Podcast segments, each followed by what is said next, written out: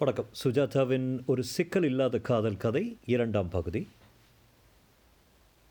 என்னுடைய ராஜகுமாரின் முக அமைப்பு இதுவரை எனக்கு கொஞ்சம் பஜ் என்று தான் இருந்து வந்திருக்கிறது. அந்த குழப்பமெல்லாம் அவனை பார்த்ததும் நீங்கிவிட்டது. நல்ல உயரம் மெல்லிய உதடுகள் நான் பார்க்கிற எவ்வளவு உதடுகளில் நிக்கோட்டின் கருப்பை பார்க்கிறேன். இவன் உதடுகள் ஆரோக்கியமாக சிவப்பில் இருந்தன. தலைமயிரை ஒழுங்காக வெட்டி ஒழுங்காக வாரியிருந்தான். மிக மிக மெல்லிய பாஸ்டல் நில நீளத்தில் சட்டை அணிந்திருந்தான். என்னை விட அதிகம் உயரமாக இருந்தான் சுலபமாக சிரித்தான். நீ தாரே சரஸ்வதி? என்றான். ஆம் என்றேன் படபடப்புடன். வீணா எங்க? ம் என்றேன். புரியவில்லை. ச்சே மரமண்டை நான். மர ஜோக் அடிக்க முயன்றேன்.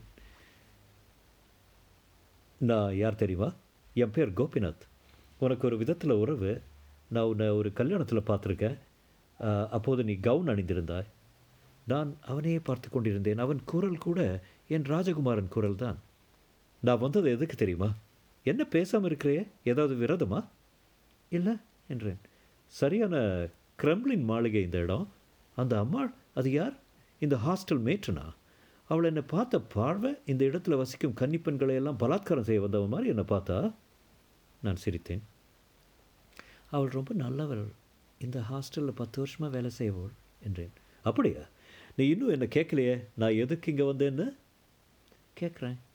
பதில் சொல்கிறேன் நீ ஏதோ வாட்ச் வேண்டும் என்று சொன்னியாமே? பல்ஸ் பார்க்க செகண்ட் முள் வைத்த வாட்ச் உன் அப்பா அனுப்பியிருக்கிறாரு. அதை அவரை நான் ஊரில் சந்தித்தேன் இதோ வாட்ச் அப்புறம் இது உன் சித்தி அனுப்பி வச்ச போட்டலாம். இதில் என்ன இருக்கும்? ஹார்லிக்ஸா இல்லை ஊறுகாயா? ரொம்ப தேங்க்ஸ் என்று அவைகளை வாங்கி கொண்டேன். பல பெண்கள் புறப்பட்டு கொண்டிருந்தார்கள். ஒன்றும் முகங்கள் சுவாரஸ்யமாகவே இல்லையே? என்றான் சுற்றுமுற்றும் பார்த்து. என் ரூம்மேட் சரிதாவை பார்க்கவில்லை நீங்கள் பார்க்கல? அவள் ஒரு வாவ். அப்படியா? சரி இப்போது என்ன செய்யலாம்? உனக்கு ஆட்சேபலைன்னெல்லாம் உன் ஊர்கா பாட்டிலையும் ரிஸ்ட் வாட்சையும் வச்சு விட்டு வந்தாலும் நாம் இருவரும் நடந்து சென்று ஒரு ஹோட்டலில் காஃபி சாப்பிட்டு வரலாம். நான் தயங்கினேன். பயப்படாத என்றான். சேச்சே என்றேன். என் தயக்கத்துக்கு வெட்கப்பட்டு கொண்டு. அப்போது சரிதா வந்தாள் எங்களை பார்த்தாள்.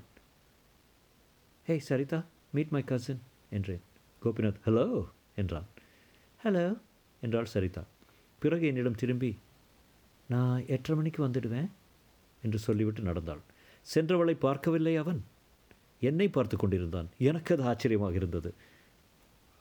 நான் கேட்ட கேள்விக்கே இன்னும் பதிலே வரல. The offer still stands coffee என்றான்.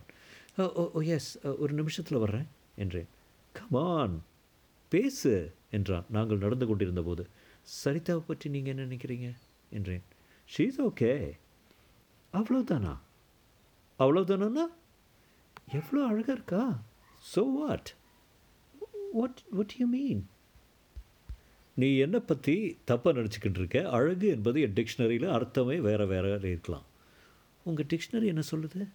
அழகு என்பதில் ஒருவர் உள்ளத்து அமைப்பில் கலந்திருக்கிறது. அவள் படித்த புத்தகங்கள் பேசும் வார்த்தைகள் அந்த வார்த்தைகளை பேசும் விதம் வாழ்க்கையின் பிரச்சனைகளை அவள் அணுகும் விதம் எவ்வளவோ கலந்திருக்கிறது? உனக்கு என்ன வயசு? சொன்னேன். உன்னை விட நான் எட்டு வயசு பெரியவன். நான் எவ்வளோ அழகான பெண்களை பார்த்துருக்கேன். அழகான பெண்கள் எல்லாருமே ஏறக்குறை முட்டாள்கள் தெரியுமா? சரிதா அப்படி இல்லையே. பேச்சு பொதுவாக பெண்களை பற்றி ஒரு தனி பெண்ணை பற்றி இல்லை. உங்களுக்கு கல்யாணம் ஆயிடுச்சா? இல்லை. ஏன் பயமா? என்னை கல்யாணம் செய்து கொள்ள பெண்ணே இல்லை. ஏன்? நான் இன்னும் தயாராகலை. மேலும் நான் பார்த்த பெண்கள் எல்லாருமே கொஞ்சம் இன்ஃபீரியர் அவர்கள் பேச்சு சாரி தமிழ் சினிமா தொடர்கதை எல்லைக்கு வெளியே செல்வதில்லை. ஜெடி சேலஞ்சர் படித்த பெண்கள் இதுவரை நான் சந்தித்ததே இல்லை.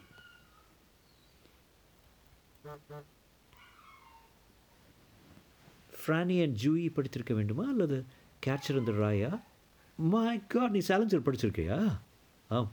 அப்புறம் Huxley oh yes wow you great ஏன் இந்த புத்தகங்கள் படித்ததுனாலையா இல்லை அந்த புத்தகம் படிக்கும் அளவுக்கு ஒரு பொண்ணுக்கு பிரக்ஞை இருக்கிறதா என்ன? நீங்கள் பெண்களை பெண்களை தப்பாக மதிப்பிடுகிறீர்கள். ஹோட்டலின் மாடிப்படிகள் நாங்கள் சென்று கொண்டிருந்த போது நான் சந்தித்த சாலஞ்சர் படிக்கும் முதல் பெண்ணுக்கு காஃபி இல்லை ஒரு டபுள் சண்டே ஐஸ்கிரீம் வாங்கி தர போகிறேன் என்றான். நான் சிரித்தேன். மேஜை முன் உட்கார்ந்தோம். ஏர் கண்டிஷன் குளிரினால் நான் போர்த்தி கொண்டேன். சொல் என்றான். என்ன? என்றேன். ஒன்று பற்றி நீ டாக்டரா முழு டாக்டரா? ஆம். இன்ஜெக்ஷன் கடுக்காமல் போடுவையா? ஓ. இப்போது ஹவுஸ் சர்ஜனா? ஆ முடித்துவிட்டு என்ன செய்ய உத்தேசம்? இன்னும் தீர்மானிக்கல. உனக்கு வேறு என்ன பிடிக்கும்? எனக்கு என் அப்பாவை ரொம்ப பிடிக்கும். எவ்வளோ கடன் வாங்கி ப்ராவிடென்ட் ஃபண்டை எல்லாம் எடுத்து என்னை படிக்க வச்சுருக்காரு தெரியுமா? ஹீஸ் கிரேட் என் சித்தி என் அப்பாவுக்கு அவளுக்கும் பதினாறு வயசு வித்தியாசம். என் மேல் அவ்வளோ அன்பு தெரியுமா அவளுக்கு? ஷீ ஸ்வீட் இப்பொழுது அவளுக்கு முப்பத்தொம்பது வயசு. இன்னும் அடக்கமாக அழகாக வெள்ளிக்கிழமை கோவிலுக்கு போய் கொண்டு வீட்டை சுத்தமாக வச்சு கொண்டிருக்கிறாள். நான் எவ்வளோ அதிர்ஷ்டம் செய்தவள் தெரியுமா? உன்னை யாருக்காவது டாக்டருக்கு செய்ய கல்யாணம் செய்து கொள்ள முயற்சி செய்ய போதாக சொன்னாருங்க அப்பா நான் அதை பற்றி யோசிக்கவே இல்லை. உனக்கு பாப் மியூசிக் பிடிக்குமா? பிடிக்கும். யார்? ஜெஃபர்சன் ஏர்பிளைன்ஸ் ஓ டியர் ஏன்? உன்னை கேள்விகள் கேட்க உன் பர்சனாலிட்டி விரிவாகிறது. நீ ரொம்ப மாடர்ன் இந்த காலத்தில் எவ்வளோ நல்ல விஷயங்கள் இருக்கின்றன? எனக்கு மாண்டியாவினி பீட்டில்ஸு பீச் பாய்ஸ் அப்புறம் பாப் டெய்லர் பாப் டெய்லர் பாடல்கள்லாம் பிடிக்கும். நம் இருவரிடம் சில பொது ரசனைகள் இருக்கின்றன. நாம் மேலும் சந்தித்து கொள்ள வேண்டும் என்று நினைக்கிறேன். எனக்கு நம்பவே முடியல. இவ்வளோ புத்திசாலித்தனமான பொண்ணு இருக்கிறாளா என்று. ஐஸ்கிரீம் சாப்பிட்டோம் பேசினோம். பில் வந்தது. அதை கொடுக்க நான் எடுத்தபோது அவன் என் கையை தொட்டு தடுத்து ஆய் பே என்றான். அவன் என்னை தொட்டதும் மிகவும் இயற்கையாக இயல்பாக இருந்தது. ஆனால் என்னை ஒரு ஆண் தொடுவது யோசித்து பார்த்ததில் அதுதான் முதல் தடவை என்று பட்டது. பட்டது. என்னை ஹாஸ்டல் வரை கொண்டு விட்டுவிட்டு குட் நைட் சொல்லிவிட்டு சென்றான். சரிதா படித்து கொண்டிருந்தால் நான் வந்து படுக்கையில் விழுந்தேன். You see very excited my dear girl என்ன நடந்தது? என்றாள். நான் மூச்சு வாங்கி கொண்டேன். அந்த ஆள் யார்?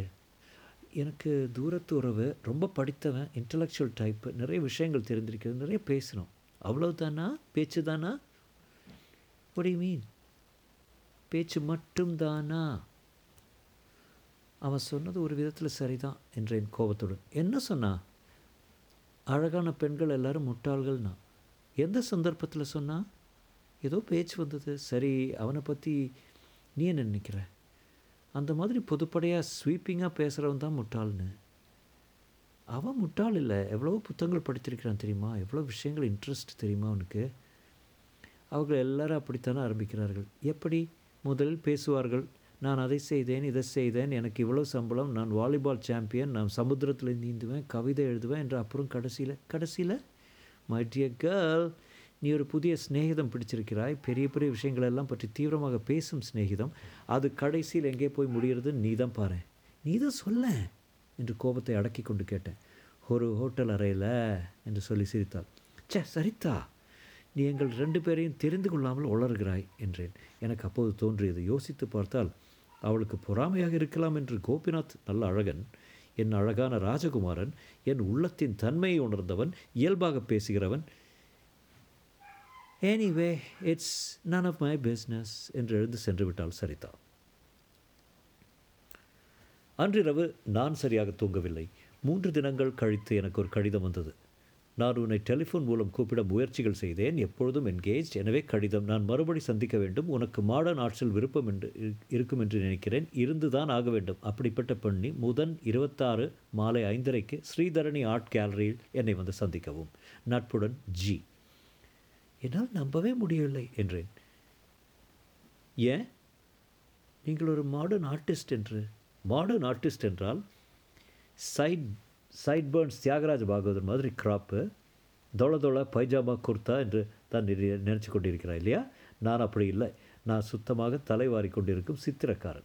அவனுடைய பதினேழு ஆயில் சித்திரங்கள் அந்த கேலரியில் வைக்கப்பட்டிருந்தன. எல்லாம் சதுரங்கள் நீண்ட சதுரங்கள் நேர்கோடுகள் எல்லாவற்றுக்கும் நம்பர் கொடுத்து இருநூறிலிருந்து ஐநூறு வரை விலை போட்டிருந்தது.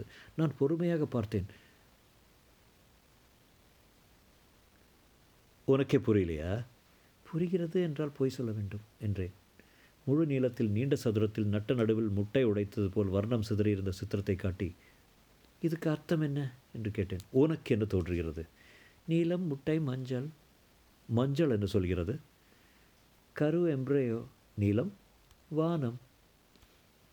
அவ்வளோதான் உன்னை சற்று தயங்க வைத்து சற்று யோசிக்க வைத்து விட்டால் சற்று வேறொரு ஜாபகத்தை உன்னில் பிறப்பித்து விட்டால் இந்த சித்திரத்தின் வேலை முடிந்து விடுகிறது.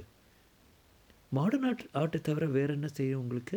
சொல்கிறேன் அதுக்கு முன்னால் உன் சிநேகிதி சரிதா அவளுக்கு இந்த கேள்வி கேட்க கூட தெரியுமா? அவள் உங்களை பற்றி என்ன சொன்னால் தெரியுமா?